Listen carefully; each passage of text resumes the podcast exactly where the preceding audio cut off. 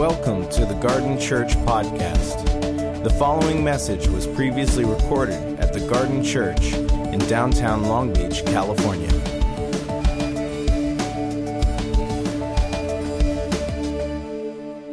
Our first obstacle um, to overcome in order to embrace a spiritual warfare worldview is to first recognize we carry a Western worldview.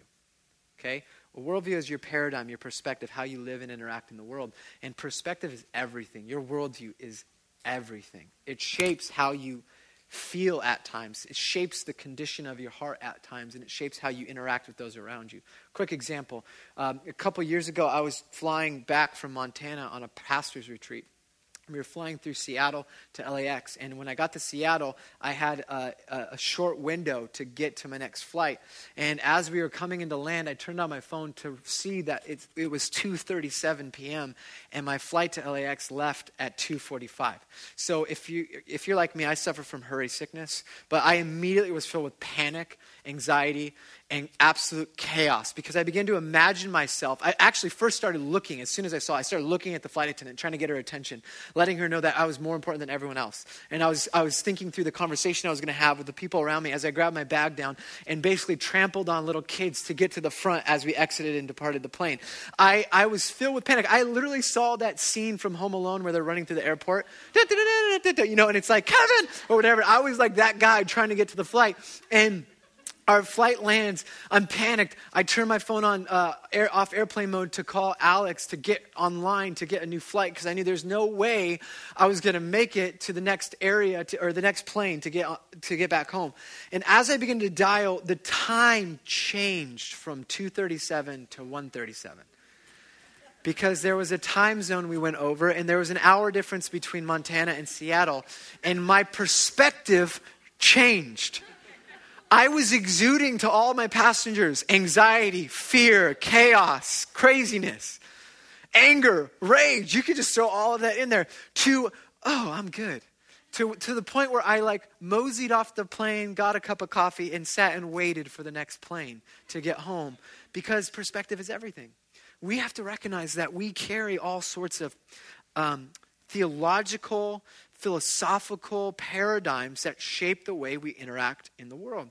Since the beginning of the Enlightenment, um, in the 18th century, rationalistic scientific worldview assumed there is no reality beyond natural material universe. If something cannot be measured and observed in a laboratory, uh, it does not exist. So the materialistic worldview has so affected Western Christianity that we automatically regard the work of the supernatural with skepticism and rule out the world of angels and demons with no further need for discussion. This is where what we've inherited um, for centuries. So, one author, Charles Kraft, says this Isn't it interesting and discouraging to note that even though we are Christians, our basic assumption are, assumptions are usually more like those of non Christian Westerners around us than we would like to admit? Even though there is wide discrepancy between teaching teaching of Scripture and the common Western assumptions, we often find ourselves more Western than scriptural. Western societies passed through the Renaissance, the Reformation, the Enlightenment, and a wide variety of, of ripples and spin offs from those movements. The result God and the church were dethroned, and the human mind came to be seen as Savior. It is ignorance, not Satan, we are to fight. Don't, wouldn't you agree? With this statement? One of the things that I've been wrestling with is how secular my life really is.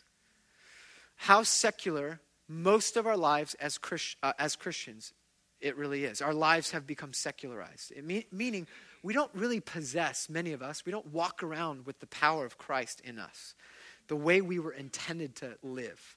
You see, I was noticing this um, recently, and I'll, I'll, come back to it. But I was uh, I preached at our friend's church in, in Santa Monica, Vintage, in, uh, in Santa Monica for my friend Gare. He's preached here a few times. He preached when I was on a sabbatical, so I said I would do it for him. The difference is we, he, we have two services, and he has four services in Santa Monica, so I was exhausted. But I preached 9, 10, 11, and 6. Crazy ministry. It was amazing. But Monday morning, because I got home at like 10 p.m., and remember, I have a little one, so I was up early with my, my newborn. And I, I was, I was exhausted. I was beat. I was angry. I was impatient. And, um, and that kind of set off a bad week. And what I mean by a bad week, Alex and I fought a bunch. We argued, we bickered, we were comparing what we were doing.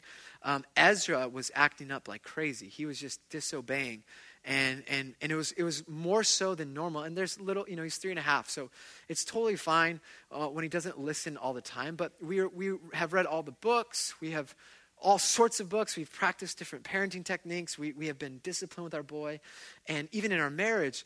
And we came to church last Sunday, and Bill preached, and Alex and I were so convicted. Actually, during communion, we we're like, what are we doing? We're literally, we're constantly like this in our marriage I just, I just did the spiritual thing that probably has supernatural, eh, you know, spiritual warfare attached to it. I was praying for all sorts of people. Our marriage is off, our parenting is off, Ezra's acting off, and all of a sudden we realized, like, we need to, one, we're sinners. We need to confess. We need to just get right back with Jesus. And we did that. We prayed for each other, released all of that, forgave each other. And then Ezra was still acting up. And I just felt like the spiritual component to our marriage was like, was there, and we were on the same page. But the next morning, we're like realizing we need to really come at Ezra. How do we how do we parent him? So I'm like, we prayed. I'm like, I'm gonna go on a run. I'm just gonna ask. I'm gonna talk to God. So I went on a run, and like halfway through, I'm like, God, I just I need you to like tell me how to how to parent this moment. And literally, he just downloaded specific things. I was like, I was like writing it down. I stopped running. I write it down. I text Alex. It was like paragraphs and paragraphs. And so we came back. We prayed. All right, and then we disciplined Ezra this particular way one time. And since then, he's just been on point. And I realized in that moment, I was parenting as a secular parent. Our marriage, we were, we were we've gone to therapy and I believe in therapy, I believe in all that stuff, but how many of our marriages have the, the center, Christ at the center, where we're coming together praying for the activity that God, so that we could be a husband or a wife to this spouse for this season, in this time, that we're, we're asking the Spirit of God to empower us to be parents to each kid uniquely as they are. This is what we're designed to do partner with God in how we live our lives. But I just feel like so many of us, we just kind of have this default setting and we just check out. Are you with me? So uh, some of you, because this is my, this is me. I mean, I'm, I'm just thinking about all the ways I'm checking out. I'm defaulting on Instagram and social media. There's nothing wrong with those things unless they're keeping us from God's activity. We'll talk about how the enemy uses that in a second. So um, I, I, just recognize that we've really, in some ways, it's just following the secular world. Uh, uh, Francis MacNutt says this. He says, to the extent that we no longer realize the reality of the supernatural power of, demo- of the demonic realm against which we are powerless in our own unaided humanity, we no longer sense the need for a Savior, for Jesus. Even for many professing Christians, Jesus has become, become simply an excellent teacher of values, among many other teachers like Confucius and the Buddha. This is the major problem with the New Age movement. And I want to add the liberal Christian progressive movement. This is the danger. It fails to recognize the reality of the supernatural dimensions of evil and affirms that human beings are good and have tremendous untapped potential for growth if only they can discover how good they are and rid themselves of shame. Consequently, there is a new age system of thought, no real need for a savior. They see Jesus simply as a good man bringing a wonderful message of love for the human race. I think this is the problem with progressive Christian liberal theology. It does away with, uh, with the supernatural realities that are at work, strongholds and powers and principalities that are at war against us, and God's way of life on earth as it is in heaven. And to quote C.S. Lewis from Screwtape Letters, a classic, he says this There are two equal and opposite errors in which our race can fall about the devils. One is to disbelieve in their existence, the other is to believe and to feel an excessive and unhealthy interest in them. They themselves are equally pleased by both errors and hail to uh, hail a materialist or a magician with the same delight. In other words, we think the demons cause everything. There's a demon behind your cold, a demon behind your car accident, a demon behind every negative thought, and then we don't believe in it at all. And both are error.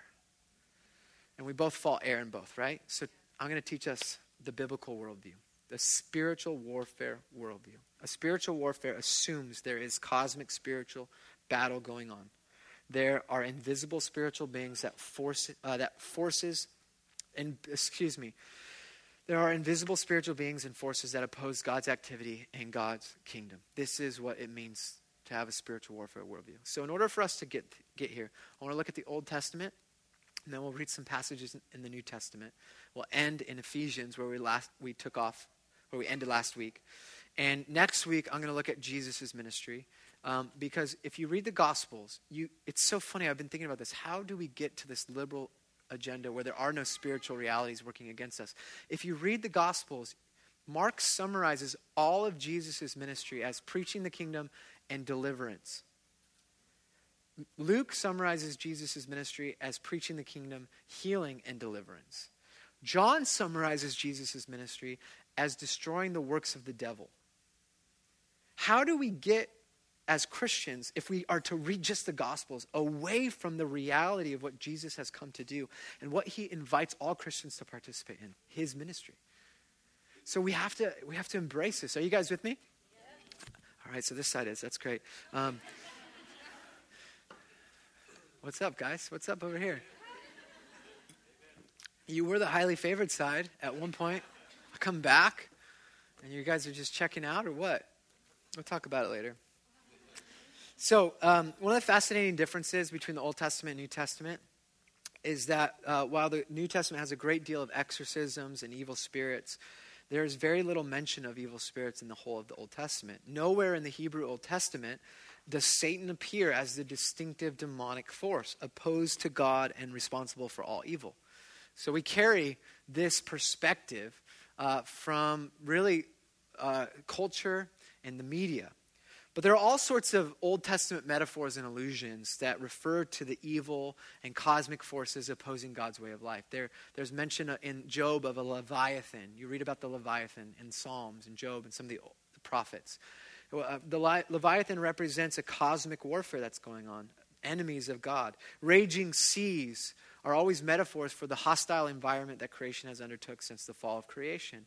Uh, judging the gods, sons of gods, or the adversary. You read about this in the Old Testament. And perhaps the most famous is found in the book of Job, where there's a mention of Satan. But the word Satan is really just a title in Hebrew, it's the Satan, or the accuser. And he's part of God's um, uh, heavenly council. He's seen as like a prosec- uh, uh, prosecuting attorney. So he's not the you know pitchfork, red tail and horn you know picture of Satan that we possess in, in our own mind. If you go to 1 Samuel chapter 16, I'm just going to give you a couple of quick snapshots. So that's kind of summarizing lots of the Old Testament. I'm going to anchor us in Daniel chapter 10. Um, so 1 Samuel chapter 16, verse 14, it says this. Uh, now the Spirit of the Lord had departed Saul from Saul. In the Old Testament, the Spirit of God went to particular people in particular time for specific purposes. In the New Testament, it's for everyone, everyone, everyone, anyone and everyone at all times. But the Spirit of God left Saul, and an evil spirit from the Lord torment, tormented him. So as Saul's attendants noticed this, see, an evil spirit from God is tormenting you. Let our Lord command his servants here to search for someone who can play worship music, basically. And he will play, and when the evil, when the evil spirit comes on you, and you will feel better. And then in First Chronicles chapter 21, I just encourage you to go there so you know um, that these are passages in Scripture. It says that Satan um, rose up against Israel and incited David to take a census. So Satan causes something that shouldn't have happened and as a result, God sends a curse on Israel. But then there's this book, Daniel. And now, Daniel is part kind of uh, historical and part apocalyptic. And in Daniel chapter 10, there's this fascinating passage that has wrecked my view of God and how the world works. And this wrecked it years ago, but I want to read it to you because I'm, I'm very excited to wreck some of your faith. And um, that, was, that was a joke. Come on, you, you guys can laugh over here too, okay? So I know you're with me. God bless you guys. So uh, after praying and fasting in Daniel 10 for three weeks, Daniel fasts and prays for three weeks because God gave him this vision, this dream, and he fasts and prays for discernment. And finally, after three weeks, an angel comes to him and, and discusses the vision with him. The angel reassures Daniel that his prayer had been immediately heard by God the moment he started praying. And he was immediately dispatched by God to come instantly and answer his prayer. But, but unfortunately, there was a certain evil cosmic force that the, that the angel that's delivering this message identifies as the prince of the kingdom of Persia that resisted his prayer being answered. So we pick up in Daniel 10. Let's just read it for ourselves. Verse 12. This is the angel speaking to Daniel. Do not be afraid, Daniel, since the first day that you set your mind to gain understanding, to humble yourself before your God, your words were heard. and have come in response to them. But the prince of per- the Persian kingdom resisted me for 21 days. I know you're hungry. Um, then Michael, one of the chief, chief princes, came to help me because I was detained there with the king of Persia. Verse 20, he goes on and he says, So he said, Do you uh, know why I have come to you? Soon I'll, I will return to fight against the prince of Persia, and when I go, the prince of Greece will come. So there's no debate among the scholars what Daniel refers to as princes. They are spiritual beings who oversee various territories of earth. It's angels. And the account depicts some sort of angelic battle that took place behind the scenes of physical reality. Were it not for the revelation given by the angel, neither Daniel nor anyone else would have known that there was an unseen battle. God's messenger, the angel, got held up for three weeks while he tried to deliver this message, and Michael, this archangel, archangel, comes to defeat the kingdom or the, the prince of Persia, the angel overseeing this territory, so that the other angel could deliver the message of God. That's crazy. Is there else? Can we just say it's weird? Yeah. This is so bizarre because it destroys my Sunday school view of God. It raises all sorts of questions about God and the way this world actually works. Like, for example, do certain evil cosmic beings really possess the power to disrupt a plan of God to answer a prayer? Chew on that for five minutes. Can transcendent evil beings negatively affect us in the way uh, similar to those who have power and authority over us here on earth? Like people that have authority, like our bosses and the mayor and governors and the president, kings and queens who have authority over us, can, can those, those people can affect how we live by the decisions they make. Can, can spiritual beings that are above us and below God affect us in the same way?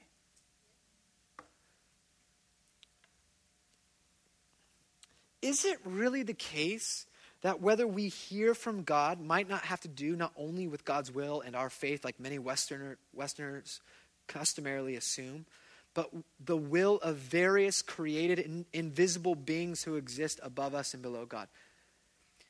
Is it, are we affected? Is our prayer life affected by spiritual forces that are between us and God?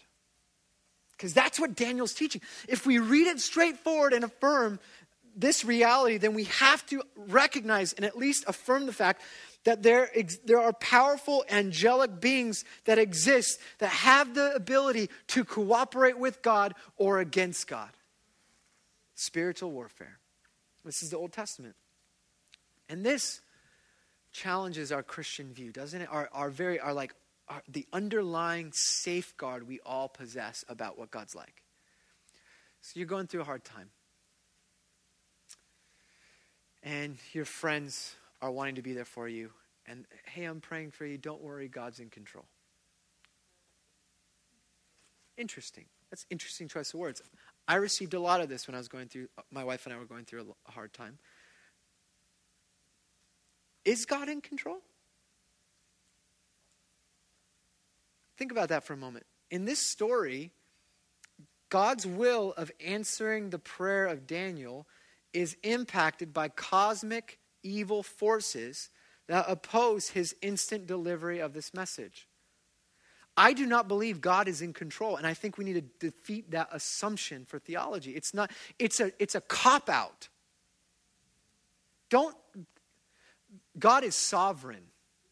Okay, God's sovereign. God has ultimate power and the final word. He will work all things out for the good of those who believe. That doesn't necessarily mean you won't die on a cross for his cause. God will restore and renew all of the cosmos, according to Ephesians, back to its original intention. He will, he will reconcile, bring things back together. He will restore, He will renew heaven and earth once and for all. That is the final say. But He is not the author of evil and destruction that's taking place in our world and around us. He, God did not cause the Holocaust. Does that make sense? He's not control. He's not determining that. So when you get in a car accident and you, you get hurt, I don't necessarily think God's trying to teach you something by doing that. You might learn some amazing lessons from God when that happens, but He didn't cause that. God, that would make God a Freddy Krueger, the ultimate nightmare. Now, now we're playfully laughing, but this is serious. This affects how we pray and interact in the world. God has the final say, ultimate authority over all things. He's defeated the enemy once and for all with Jesus on the cross. We'll talk about that next week. But how things get worked out and play, there is a lot of improvisation going on. A lot of partnership. You see, God intended in Genesis 1 and 2 for us to partner with Him in stewarding and having dominion and reign over creation.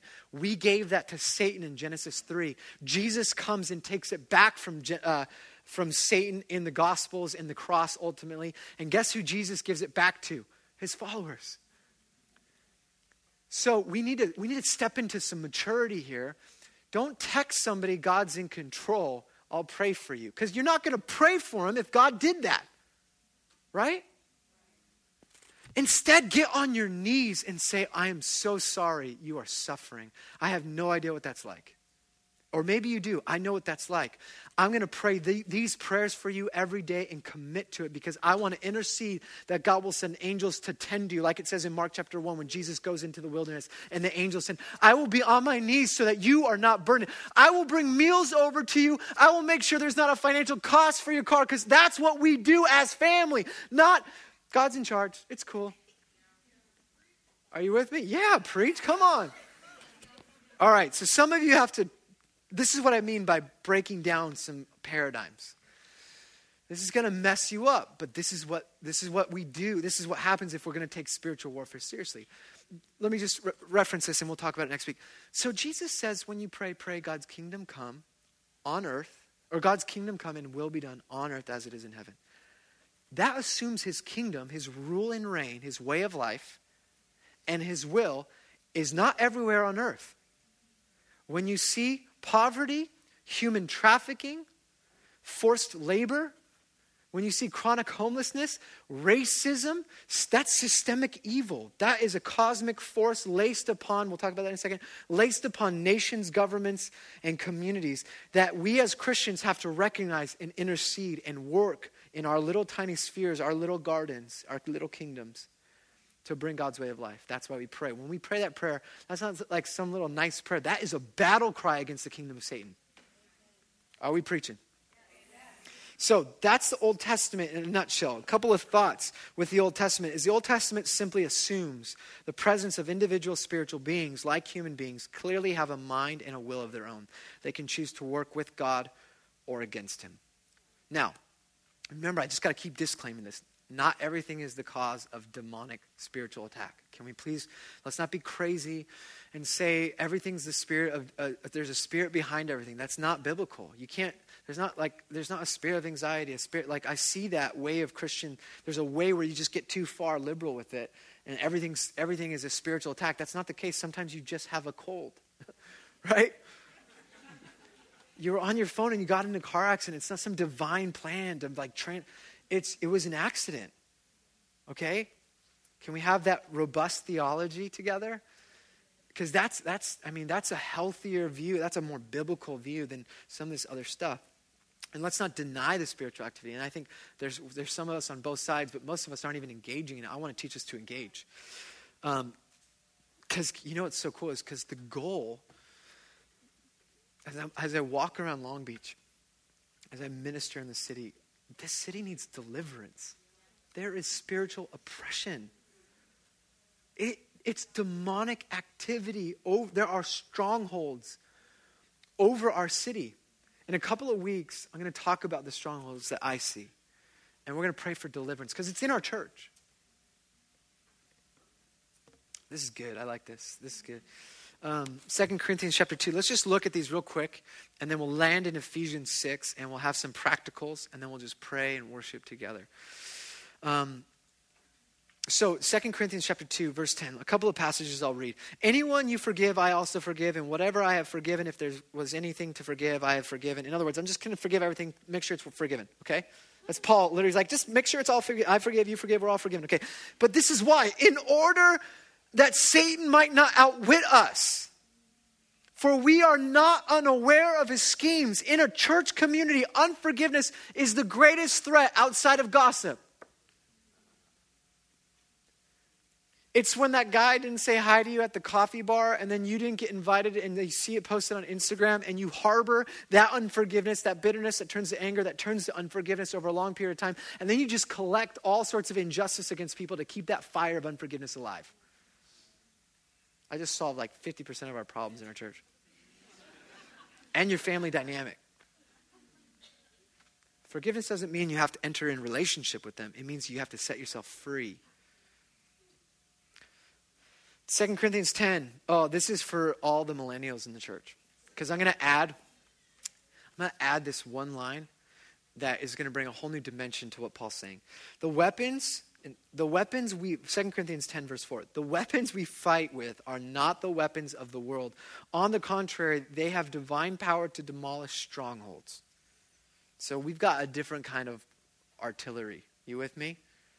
So we don't, we don't show up to like spiritual warfare with fear or a timid kind of spirit. We show up with confidence. This is not about me, this is about God. He created this. Like, I, I love, like, whenever I see, like, card readers and new age stuff, I'm always like, please look at me. Please let me go. You go, then I'll go.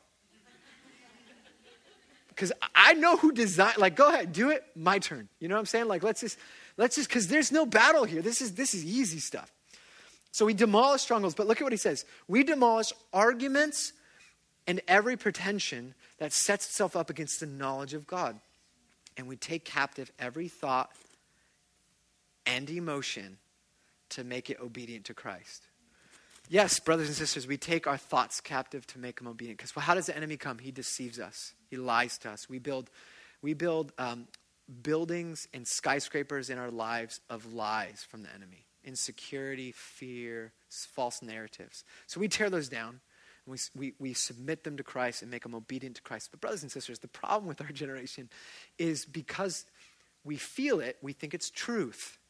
Just because you feel it doesn't make it true. It's real because you feel it, but it's not truth. And progressive liberal Christian theology will say the truest thing about you is the deepest thing within you. And Jesus says what comes from within is where sin comes from. What defiles you is not from outside, it's what's from within. So the Spirit comes to renew all of that. So the truest thing about you is Christ reigning in you. So, brothers and sisters, submit those emotions that feel absolutely real and are real, but are not truth.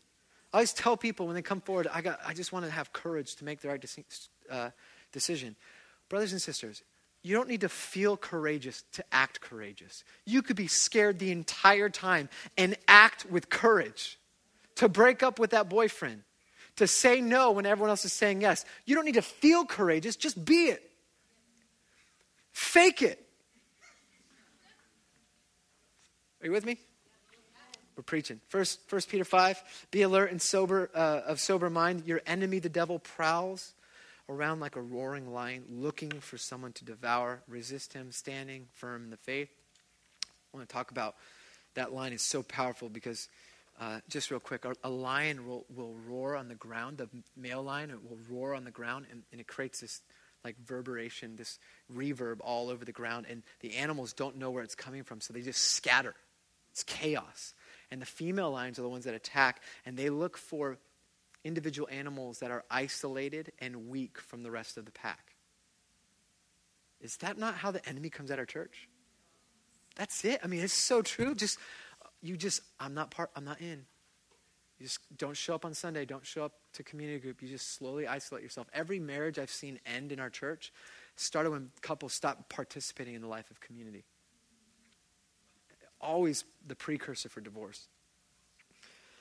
Ephesians 6.10. Wow, I didn't realize I was going to have all this stuff to say. Um, Ephesians 6.10. Finally be strong in the Lord and his mighty power. Put on the full armor of God so that you can take your stand against the devil's schemes.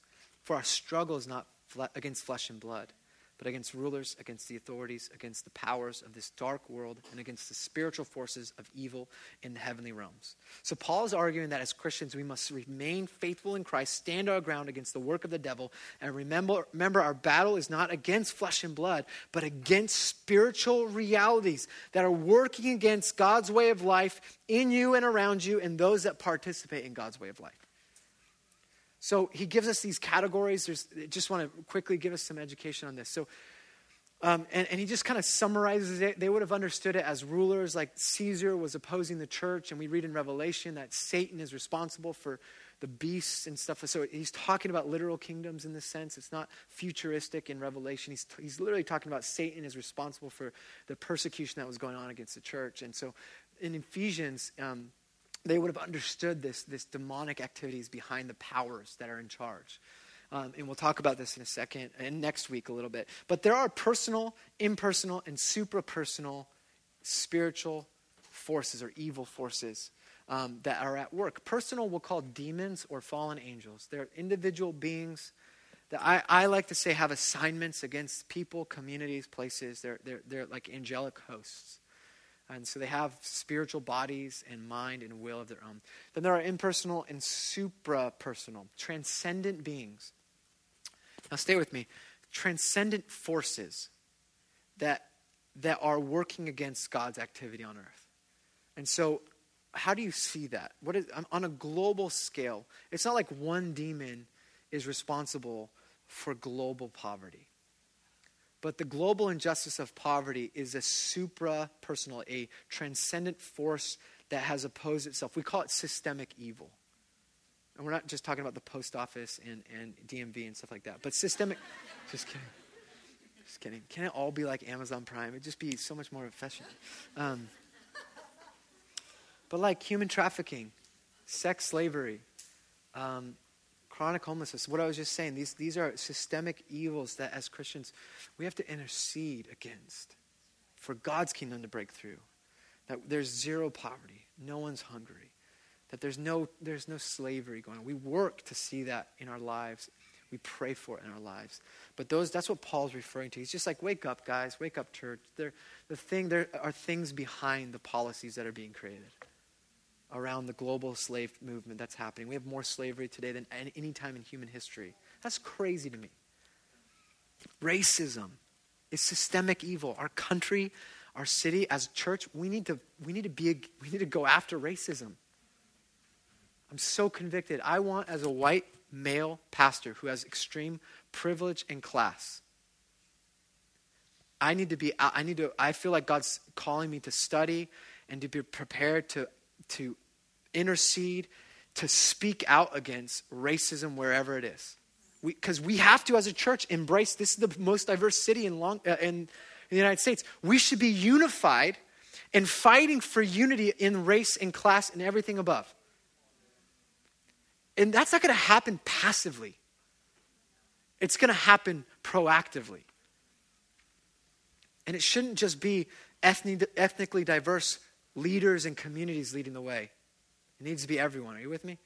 It's a whole other conversation. That's for another series for another time. But I love what he says. He says, The struggle is not against flesh and blood. Spiritual warfare doesn't have to feel spiritual. Just be, uh, because we don't battle flesh and blood doesn't mean spiritual war- warfare doesn't come at us through flesh and blood. Spiritual warfare almost always feels like flesh and blood. Spiritual opposition can be emotional, mental, physical, and relational attack. We don't, we can't, it's like my wife and I fighting. It, it was like this moment where we're like, there are, there are spiritual realities at work in our marriage. The enemy hates marriage because it's a picture of God. Or, or Genesis chapter 2. Two, two become one flesh. The word one is echad, which is only referred to as God. God is one. So here's what I want to end with, um, just to open us up to recognize the spiritual battles we might be fighting. Now, not everything is a spiritual battle. But I want to give you opportunity to see the way I, I've been kind of looking at and praying over our community over the last several weeks while I've been away. The ways I see the enemy comes at us. So here's the first way he's going to come after you is personally. So he's going to come after you personally. And the first place he goes is your identity. Constantly wants to undermine that you're a child of God. Whose you are. That's what he did to Jesus. The devil comes to Jesus after he's baptized, and the Father says, You are the Son whom I love. And the first thing the devil says is, If you really are the Son of God, prove it. So your first and primary attack will be anchoring yourself in what's true. So what, what happened with faith today is some of us are here and we can't even worship because we're covered with sin and shame. We think we can't worship. That's the enemy's lie. My wife was just telling me this on, the, on our date last night. She's like, Darren, I had this amazing revelation this week where she compares her spirituality to mine, which is hard for her. She's a mom of two with an eight week old, not sleeping a lot and breastfeeding all the time and napping the baby on her all the time. Do you think she has alone time? No, she has no alone time. And she realized that she was coming to God like something was wrong with her because she hasn't been able to have devotions like I have in the morning. And she realized God doesn't see me like that. God, God, like knows exactly what stage I'm in, she said, and he loves it. And so I'm just realizing now I'm just offering the, the quiet moments in the night, the quiet moment, the moment I could just recognize it. I'm not reading books of the Bible right now. I'm a mom with an eight week old, and God delights in that. I'm like, absolutely, that's who you are. Some of us need that today. And it's okay. But the enemy's going to create all sorts of lies and deception. He'll deceive you, then he'll bring anxiety and fear. He'll, he'll redirect your life with fear. Um, and then the, I feel like this is, this is going to be controversial. I feel like the enemy's coming at us through distraction and busyness. And here's what I mean by that it doesn't have to be spiritual, it doesn't have to be a spiritual attack, I mean. But our distraction, when we go about our ordinary life on our phones, wondering what other people think, wondering what other people are doing, being disconnected from the place around us, hinders us from bringing God's way of life wherever we are. So maybe God wanted you to give a word to that person in front of you at Starbucks, but you weren't paying attention. You were just looking on your phone. How great of a deception is that for the enemy to use that tactic? He's clever.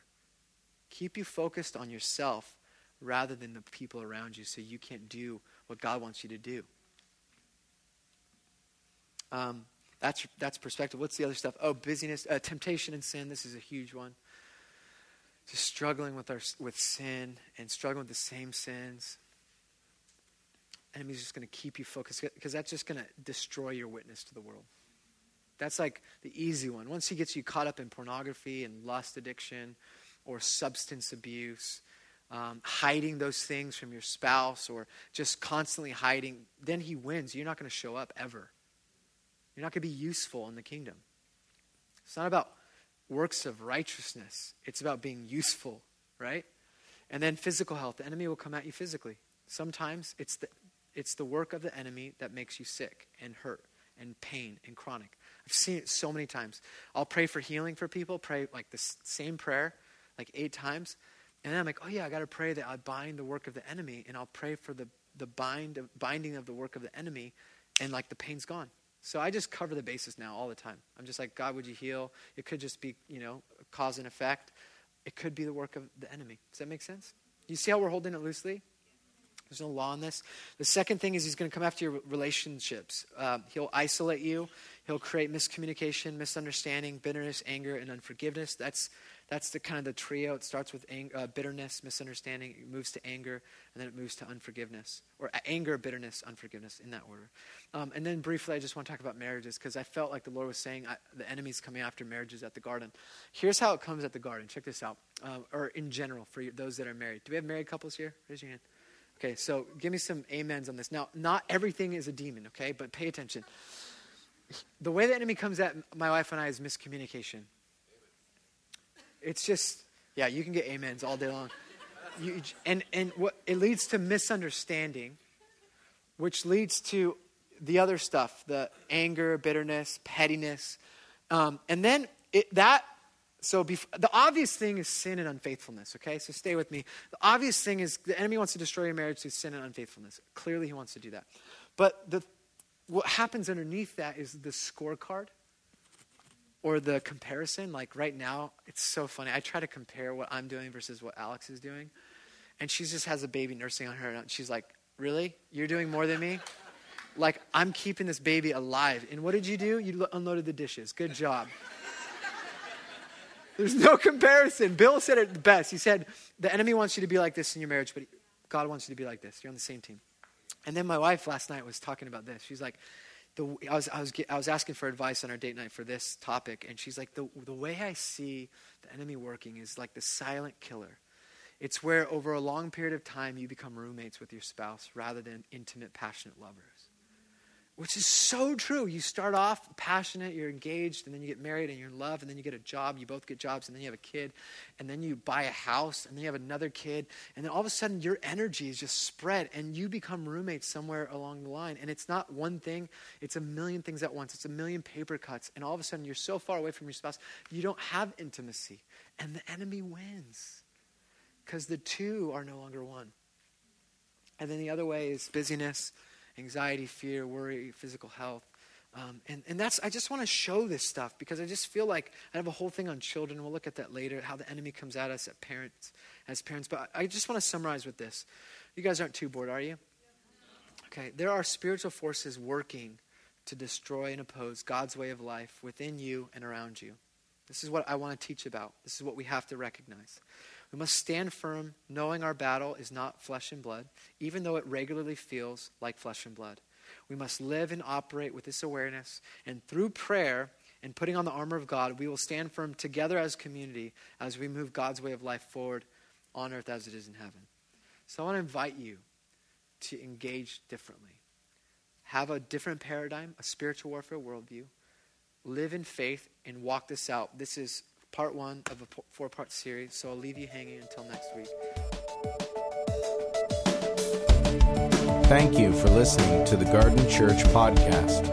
For more information about the Garden Church, visit thegardenlb.org.